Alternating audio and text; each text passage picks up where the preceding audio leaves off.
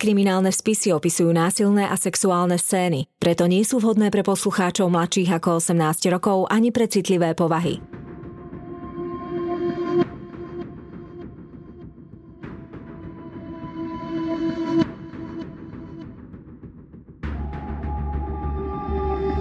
Spáchali ťažký zločin a pred spravodlivosťou sa im nepodarilo skryť.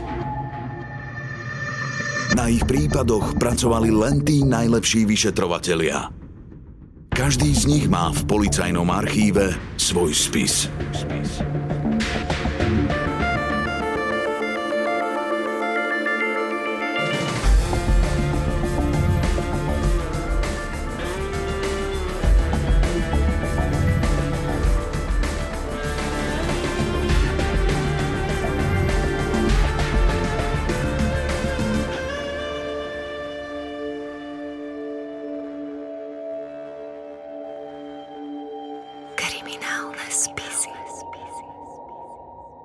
Piaté prikázanie Je streda 22.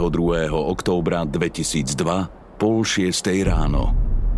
Všade je ešte tma, no v malej dedinke Dub nad Moravou sa k osvetlenému kostolu približujú tri postavy. Vo vzduchu cítiť mráz, našľapujú teda opatrne. Sú to tri miestne ženy, ktoré sem chodia za svitania – Pomáhajú staručkému farárovi Cyrilovi pripraviť rannú svetú omšu. Dnes treba kostol aj vyzdobiť, blížia sa dušičky. Jedna žena sa sama vydá k oknu fary. Aby Cyrila nerušili pri ranných modlitbách, vyhadzuje im kľúč od kostola do trávy pod okno hneď ako sa prebudí. No dnes na zemi kľúč od kostola chýba. To je čudné že by zaspal? Ďalšia zo žien podíde k hlavným dverám a zasvieti si svetlo. A vtedy to zbadá. Naľavo od dvier leží telo. Je to farár Cyril. V kaluži krvi a v hlave má zaťatú sekeru. Sú 90. roky 20. storočia a v malebnej dedinke Kralice na Hané vyrastá Dušan. Krehký, nenápadný chlapec s vnímavými modrými očami. Dedinka, v ktorej žije, má len 1700 obyvateľov. Každý má ku každému blízko. Ľudia si pomáhajú a vedia o všetkých svojich starostiach i radostiach. Rodičia sú nadušana prísni. Mama si drží odstup, otec doma vládne tvrdou rukou. Dušan musí nielen poslúchať na slovo, ale aj ako všetci jeho rovesníci pomáhať okolo domu. Práce je vždy veľmi veľa. Chovajú sliepky, zajace, pestujú zeleninu, tak ako sa to v tomto úrodnom stredomoravskom kraji patrí. Dušan vyštuduje základnú školu, potom učňovku. Pozerá sa, ako všetci jeho kamaráti jeden po druhom odchádzajú za lepším životom. Do Prahy alebo aspoň do Olomovca – len on ostáva doma. Pomáha rodičom s hospodárstvom, príležitostne susedom na stavbách a je z toho čoraz unavenejší a otrávenejší. Ešte, že si občas zájde posedieť s partiou kamarátov, čo mu zostali, do krčmy. Vo vnútri však z času na čas cíti zvláštny nepokoj. Dušan nevie, ako ten čudný pocit presne pomenovať – Myslí si, že ide len o zlú náladu či reakciu na prísneho otca. Až kým ho raz ráno, v jednu slnečnú nedeľu, ten pocit načisto neovládne. V ten deň ho mama pošle zabiť králika na obed. Dušan sa vyberie k uklietkam. Krčia sa v nich hebučké telíčka králikov. Tlačia sa na seba.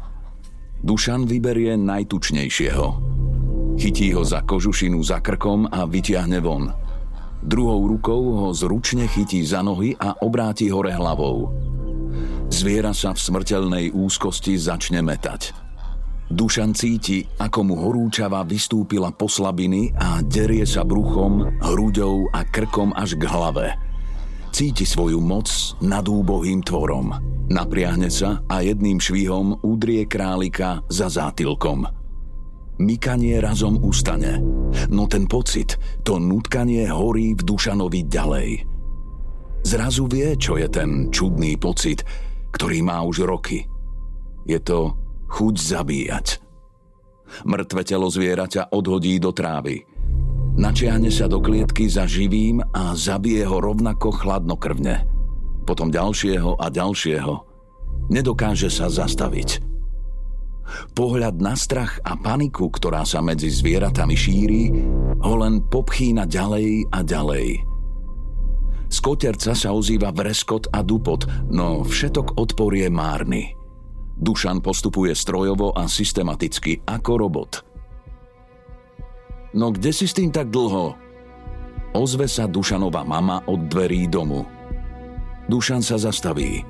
Mamin hlas ho preberie. Pozrie okolo seba, potom na zdesenú mamu, ktorej sa naskytne ten istý pohľad. Dušan stojí uprostred dvora a navôkol neho leží 20 mŕtvych králikov. Prečo si to urobil? Dušan váha, napokon mamu rýchlo odbije. Na čo ich zabíjať po jednom?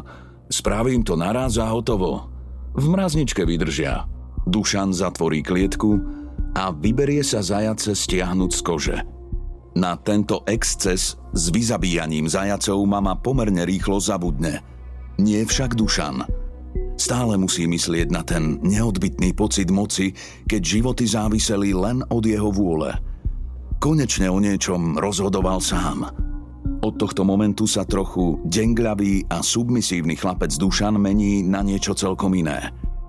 Začne chodiť do miestnej posilňovne, zaujímať sa o všetko, čo súvisí s vojnou, armádou a násilím.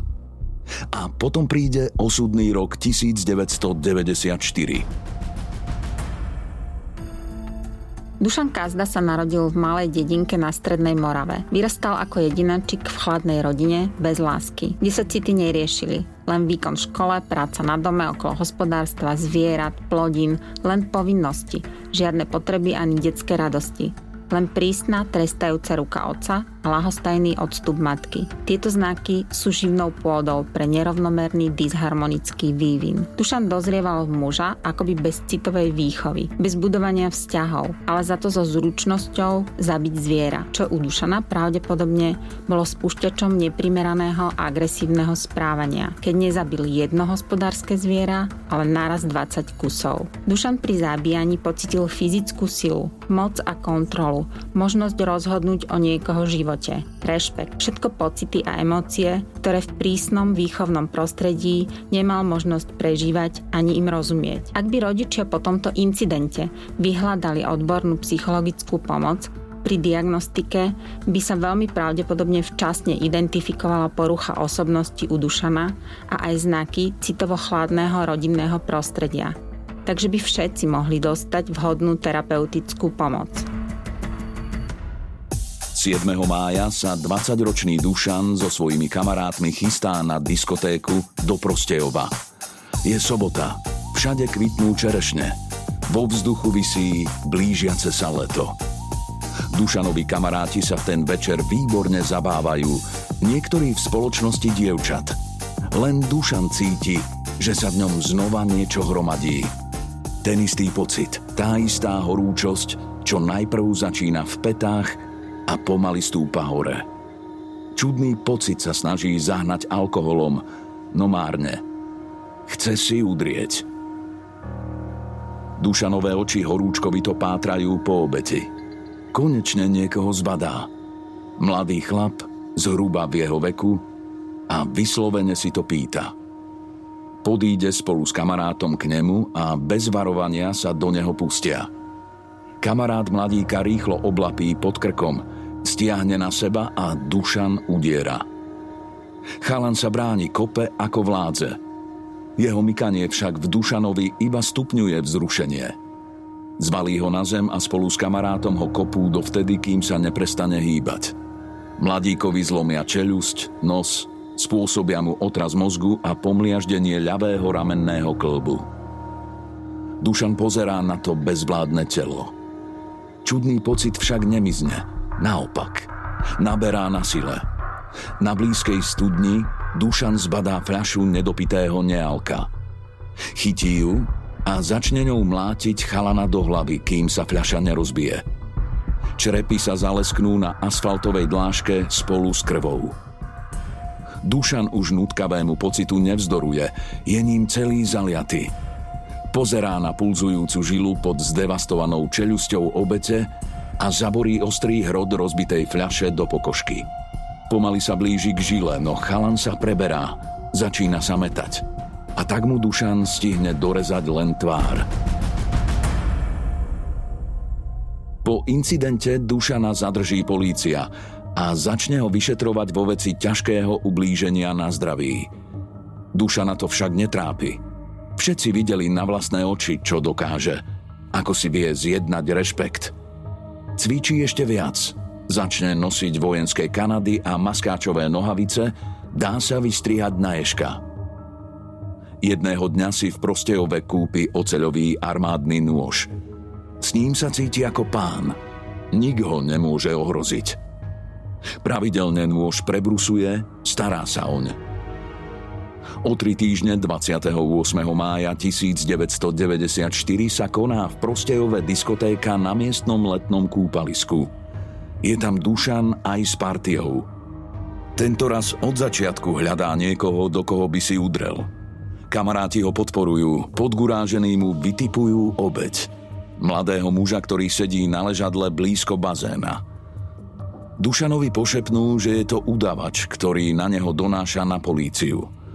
Dušan podíde k mužovi, chytí ho za vlasy, zvalí na ležadlo a prisadne – z vrecka vytiahne armádny nôž a priloží mu ho na hrdlo. Ten čudný pocit je opäť tu a buble smerom k hrudi. Dušan cíti pod sebou život, ktorý môže vďaka nemu dotlcť, stačí bodnúť. Dušan, Dušan, prestaň, nechaj ho pre Boha. Ozve sa pri jeho ušiach. Zdesení kamaráti Dušana ťahajú preč. Vytrhávajú ho z toho opojného pocitu moci a to sa mu nepáči. Nechajte ma. Ešte nemá dosť. Udavač.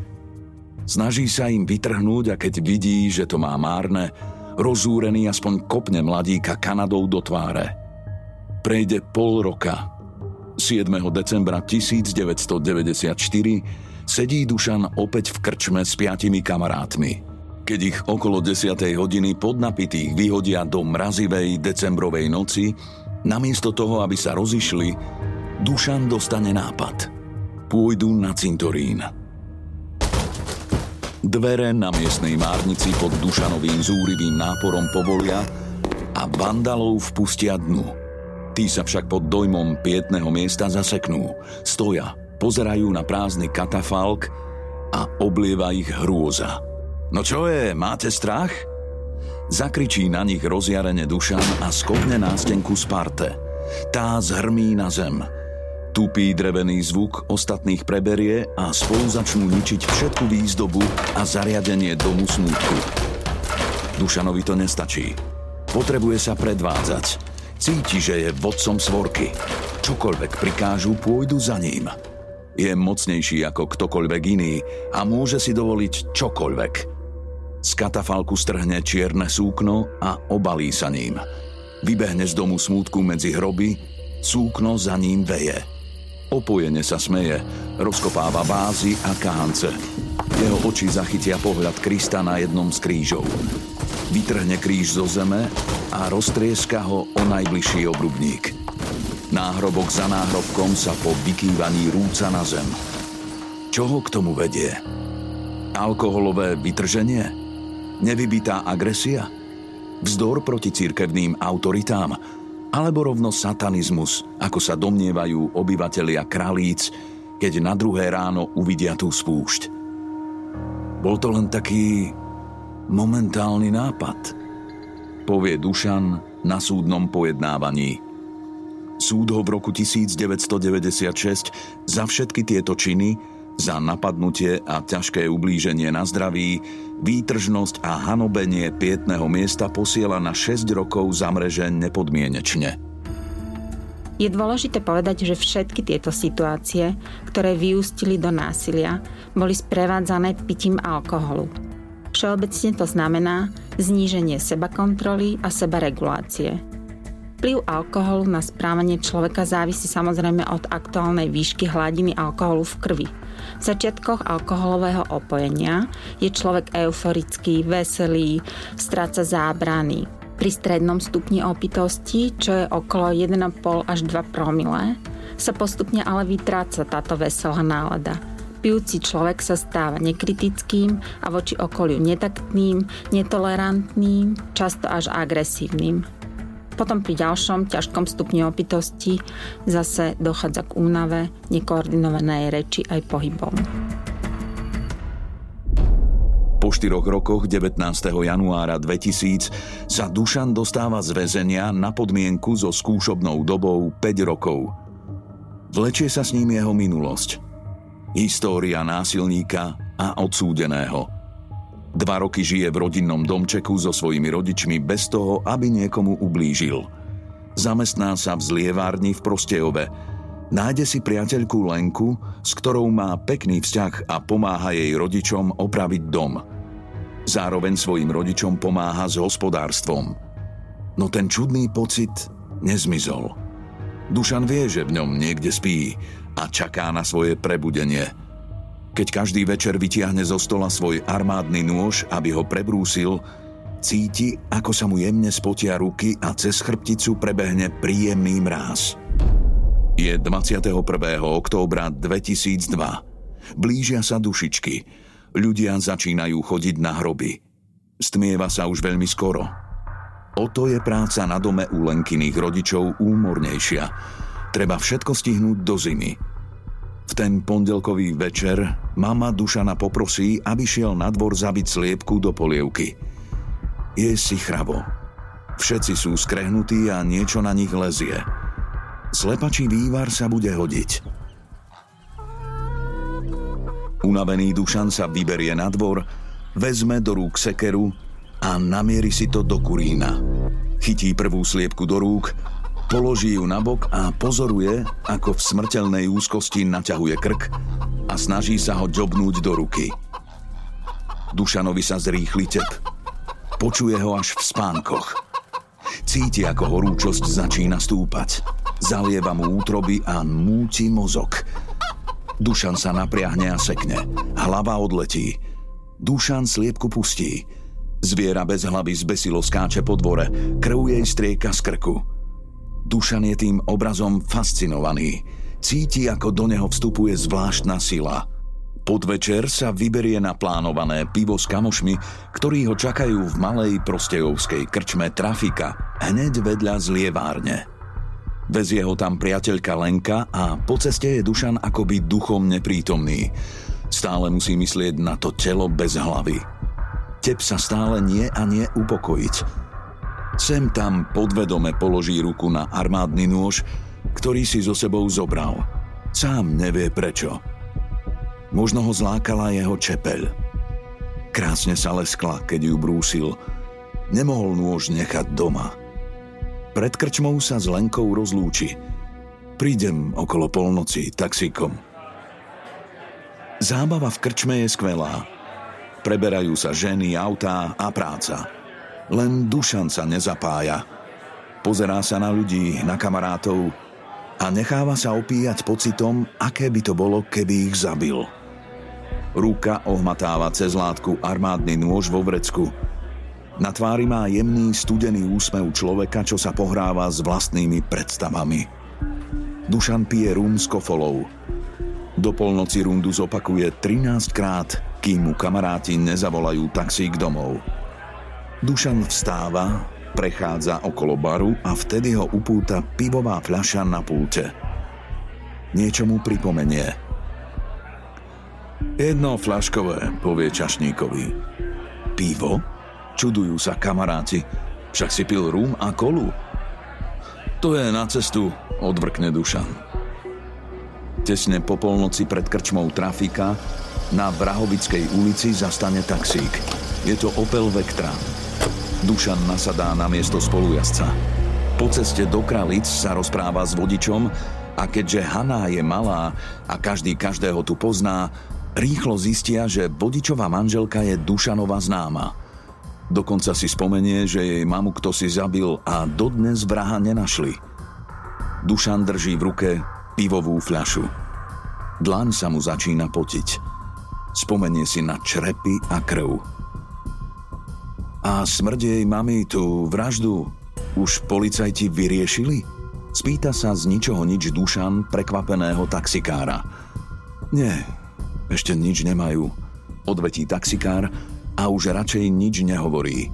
V Kralicích taxík zastaví a Dušan platí tisíckou. Keď sa taxikár nahne nad peňaženku, aby mu vydal 900 korún, Dušan nevie otrhnúť pohľad od jeho krku, od pulzujúcej žily na ňom.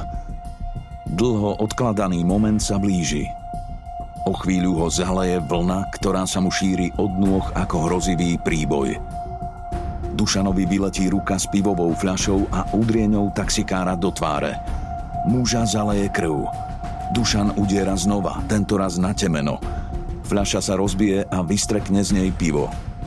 Dušanovi ostane v ruke len ostré hrdlo z fľaše. Pozerá na črep v ruke. Na taxikára a chuť vraždiť ho úplne opantá. Chytí taxikára za bundu a snaží sa ho pritiahnuť, aby ho podrezal. Ten sa však začne mykať, trhať sebou. Ducha prítomne otvorí dvere, bojuje zo všetkých síl, aby sa dostal na slobodu. Dušan ho za bundu ťahá späť zvieracou silou. Našťastie bunda povolí. Taxikár sa z nej vymaní a vyskočí z auta. Šoku zachrčí. Čo to robíš? Prečo? Ale Dušan neodpovie. Otvorí dvere a vystupuje s čerepom v ruke z auta. Taxikár sa v panike rozbehne preč, no stále sleduje, čo Dušan urobí. Ten ako robot obíde auto, nasadne na miesto vodiča a naštartuje. Autu zadrnčí prevodovka a prúdko zrýchľuje. Taxikár uteká ako o život, po tvári mu stekajú krvavé pramene z rozbitého nosa, no auto sa blíži a blíži. Hlavnú ulicu v Kralicích, ponorenú do tmy, prečínajú reflektory auta – Taxikár sa snaží pred Dušanom kľúčkovať, no auto ho rýchlo dobieha.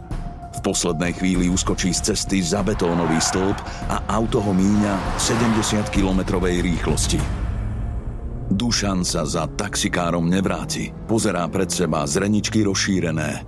Odbočí z Kralíc na hlavnú cestu smerom na Přerov a taxík ženie ďalej nočnou krajinou. Cíti, ako sa mu ruky na volante trasú Prevodové stupne prehadzuje halabala, auto vrčí a neposlúcha. Dušan pozerá okolo seba. Na sedadle spolujazca vidí rozbité hrdlo pivovej fľaše. Na palubovke sa lesknú škvrny od piva a krvi. Zretelne počuje svoj zrýchlený dých. Nie, ešte neskončil. Keď prechádza malebnou dedinkou Dub na Morave, auto zrazu spomalí a samo od seba zastaví. Dušan svojou zbesilou jazdou zadrel motor. Zanadáva a rozmýšľa, čo teraz. Pozrie na svoju ruku, z ktorej mu tečie krv. Keby auto zastavilo inde, uprostred polí medzi dedinami, možno by sa vybral domov pešo a táto príšerná noc sa mohla skončiť menej tragicky. No to sa nestalo. Oči mu padnú na osvetlený kostol, čo sa čnie nad dedinou – Agresivita je súčasťou osobnosti každého z nás. U niekoho viac, u niekoho v menšej miere. Je len na nás, ako sa s touto vrodenou inštinktívnou energiou naučíme zaobchádzať. Jednoznačne v tomto hrá rolu hlavne ranné detstvo. Keby sme to zjednodušili, podľa Ericha Froma máme dva typy agresivity. Dobrú, benignu, ktorú potrebujeme, aby sme prežili, aby sme dokázali sa ochrániť či bojovať za hodnoty, ako je sloboda. A potom tú zlú, malignu, ktorá sa u niektorých ľudí za istých okolností, čo môžu byť rôzne spúšťače, traumy, zraňujúce detstvo, zvrhne a začne narastať. Nemá hranice, nemá naplnenie. Pre ľudí s poruchou osobností, ktorých je v spoločnosti asi 10%, ktorí majú všeobecne problém dodržiavať v systéme akékoľvek pravidlá a normy, je naozaj veľmi ťažké uchopiť vlastnú agresivitu. Naučiť sa sebaregulácii, posilňovať seba kontrolu, ale hlavne učiť sa identifikovať svoje pocity a emócie a ďalej sa učiť, ako ich spracovávať, ako uvoľniť energiu a prejaviť sa tak, aby bolo pre okolie bezpečné a priateľné. Je zhruba hodinu po polnoci 22. októbra 2002 a Dušan kráča od pútnického kostola očisťovania Panny Márie smerom ku krásnej fare s arkádami. Tam spí nič netušiaci farár Cyril. Dušan zastane pred dverami, naľavo od nich si všimne zaparkovanú ojazdenú favoritku. Zazvoní. Nik sa neozýva, no Dušan je vytrvalý, zvoní a zvoní. Z okna sa po chvíľke vykloní postava staručkého farára. Kto je? Dušan vyjde spod arkád, aby ho starec zazrel. Dobrý večer, potrebujem pomoc. Mám poranenú ruku, strašne to krváca. Farár váha, pozerá na Dušana, ako by odhadoval, či je múdre vpustiť ho dnu. Nakoniec schádza dolu aj s obvezom, dvere do fary zamkne a odvedie Dušana na toaletu na dvore, kde mu ruku ošetrí. Ako sa vám to stalo? Šiel som domov s pivom a potkol som sa. Máte krásny kostol. Farár prikývne a rozhovorí sa, ako sa ho snaží opraviť a aké ťažké je na to nájsť peniaze. Ruka je obviazaná a Dušan s farárom sa vracajú k dverám do fary. Zrazu nad kostolom preletí sova a odbije štvrt na dve. Dušan cíti, že je to tu. Druhá vlna sa ním prevalí a znova dostane chuť zabíjať. Teraz už vie presne, čo má urobiť. Udrie farára zozadu do temena ako králika a podrazí mu nohy. Cyril padá na zem a pozerá prekvapene na svojho útočníka. Pokúša sa vstať, no Dušan ho nenechá na pochybách a z výšky asi 50 cm mu prúdko dupne Kanadou do tváre. Pozrie sa na starca a zistí, že Kanada len sklzla po lepke a tak dupne z plnej sily ešte raz smerom na oko. Znova sa skloní a už je spokojnejší. Kanada prelomila očnicu a farárovi puklo viečko – Dušan teda dupne ešte tretí raz smerom na ústa a zdemoluje farárovi pery. Staručký 70-ročný Cyril leží na zemi, trasie ho a chrčí. Skoro ako sliepka, ktorú dnes Dušan zabíjal. Len ešte niečo tomu chýba. Dušan zavadí očami o nafúknuté žily na farárovom krku. Cíti stúpajúcu horúcu vlnu, ktorá o chvíľu dosiahne vrchol – čo sa stane, ak urobí, čo mu ten hrejivý pocit našepkáva? V svetle lampy sa zaleskne čepeľ armádneho noža. Teraz prišla jeho chvíľa. Nôž sa zaborí do farárovho hrdla na 5 cm. Dušana prekvapí, ako to ide ľahko. Nôž potiahne v smere čepele a žilu prereže. Krv strieka v rytme srdca. Dušan farára pustí Stojí nad svojou obeťou a kochá sa jeho smrťou. Počíta krvavé striekance. Farárova hlava sa prestane triasť a odkvecne. Dušan vie, že je koniec. Vlna opadla. Všetko zrazu ochladlo. Myslel si, že počine pocíti zadosť učinenie, no nič sa nedeje. Žiadna extáza, len chladné ticho októbrovej noci – Duša na to zaskočí, ako by bol v rozpakoch. Rýchlo si zapáli a vyberie sa cestou, ktorou prišiel. Schádza po ceste dolu do dediny, prechádza okolo školy a zaskočí ho prázdnota, ktorú v sebe nachádza. Ešte pred chvíľou bol predsa plný pocitov, chuti, síly a moci. Z ničoho nič sa otočí a vyberie sa znova na miesto činu. Nad mŕtvým Cyrilom Odhodí špak a zoberie si kľúče od fary, ktoré ležia pri tele. Otvorí si, chodí z jednej miestnosti do druhej, vyberá staré biblické knihy z knižnice a chvíľu si v nich číta. Narazí na desatoro. Piaté prikázanie nezabiješ. Nie. Nič necíti. Ani výčitky. Potom sa vracia tým istým schodiskom k hlavným dverám, kde leží zavraždený Cyril. Na druhom schode však o niečo zavadí. Nachádza sekeru, ktorú farár používa na rúbanie dreva. Dušan na ňu pozerá chladnými modrými očami. Berie ju do rúk a zastane nad farárom s prerazenou lepkou. Zahučí. To si si zobral na mňa? Na! A z celej sily ju zatne mŕtvemu farárovi priamo do čela. Hodiny na veži odbili tri štvrte na dve. Pri škole v Dube na Morave o druhej hodine rannej zastaví taxík, ktorý si Dušan zavolal z telefónnej búdky.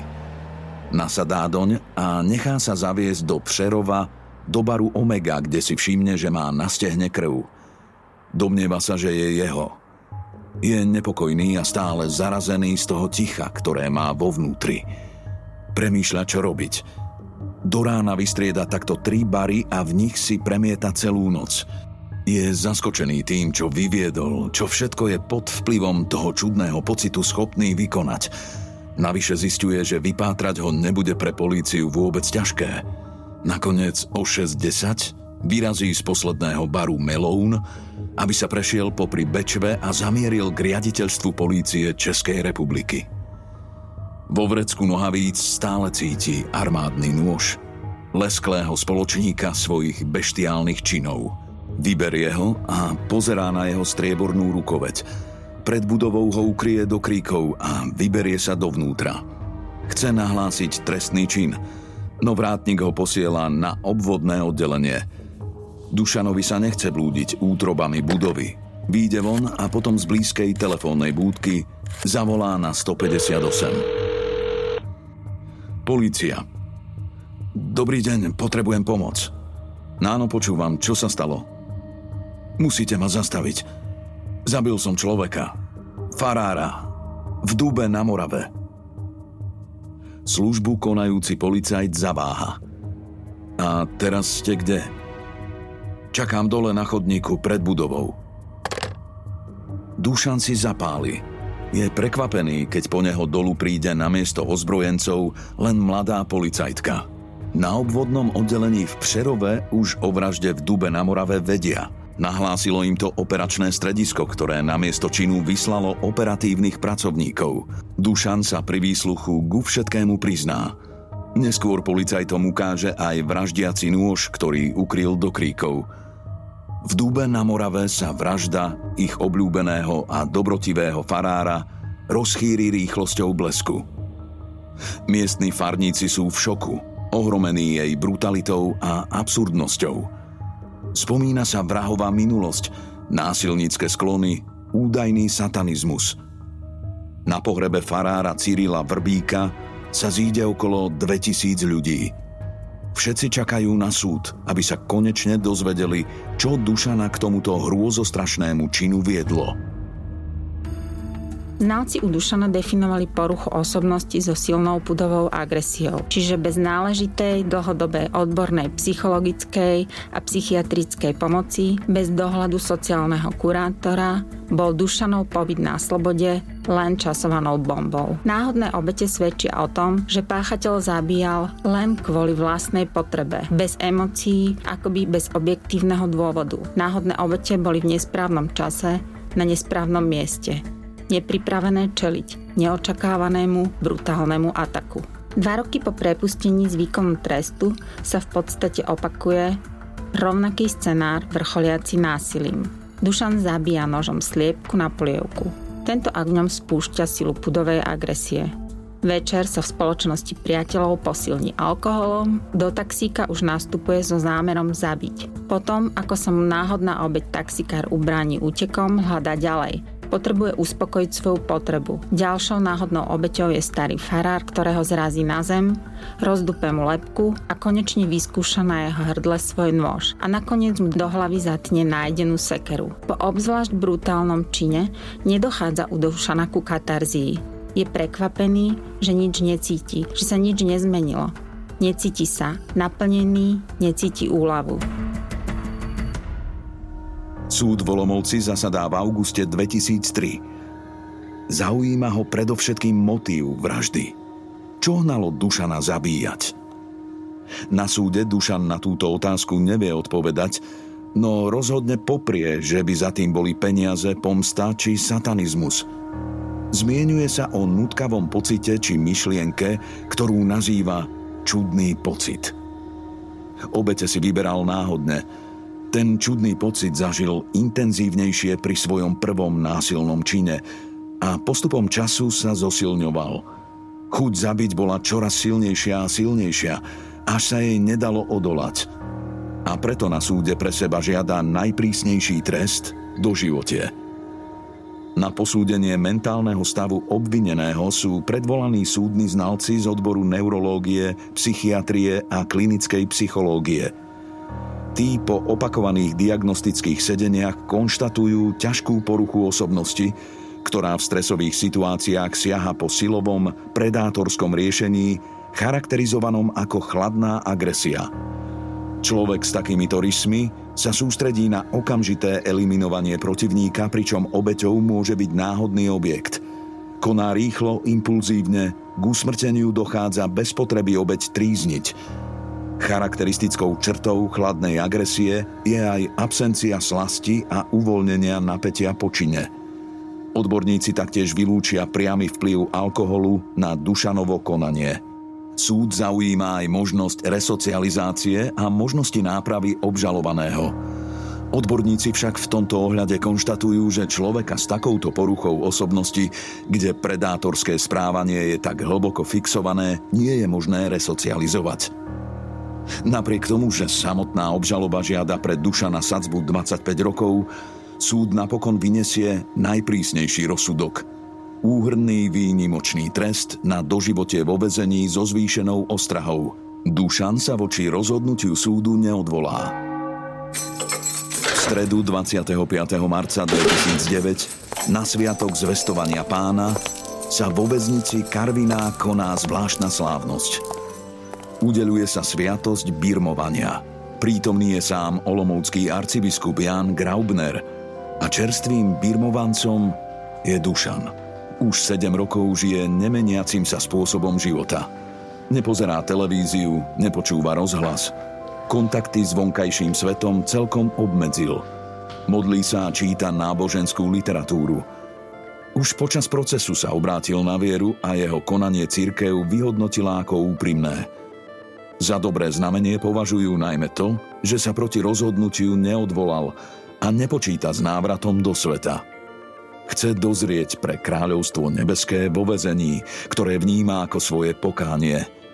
A pre církev je jeden obrátený hriešnik viac ako desiatí pokrstení. Ako žije Dušan dnes? Podľa svojho bývalého spoluväzňa Jiřího Kajínka Dušan je vraj spokojný na samotke, kde sa nemusí s nikým rozprávať. Spolu s väzenským kaplánom zvažujú, že podajú na prezidentskú kanceláriu žiadosť o milosť. Potom vraj plánuje svoj život dožiť v kláštore ako mních.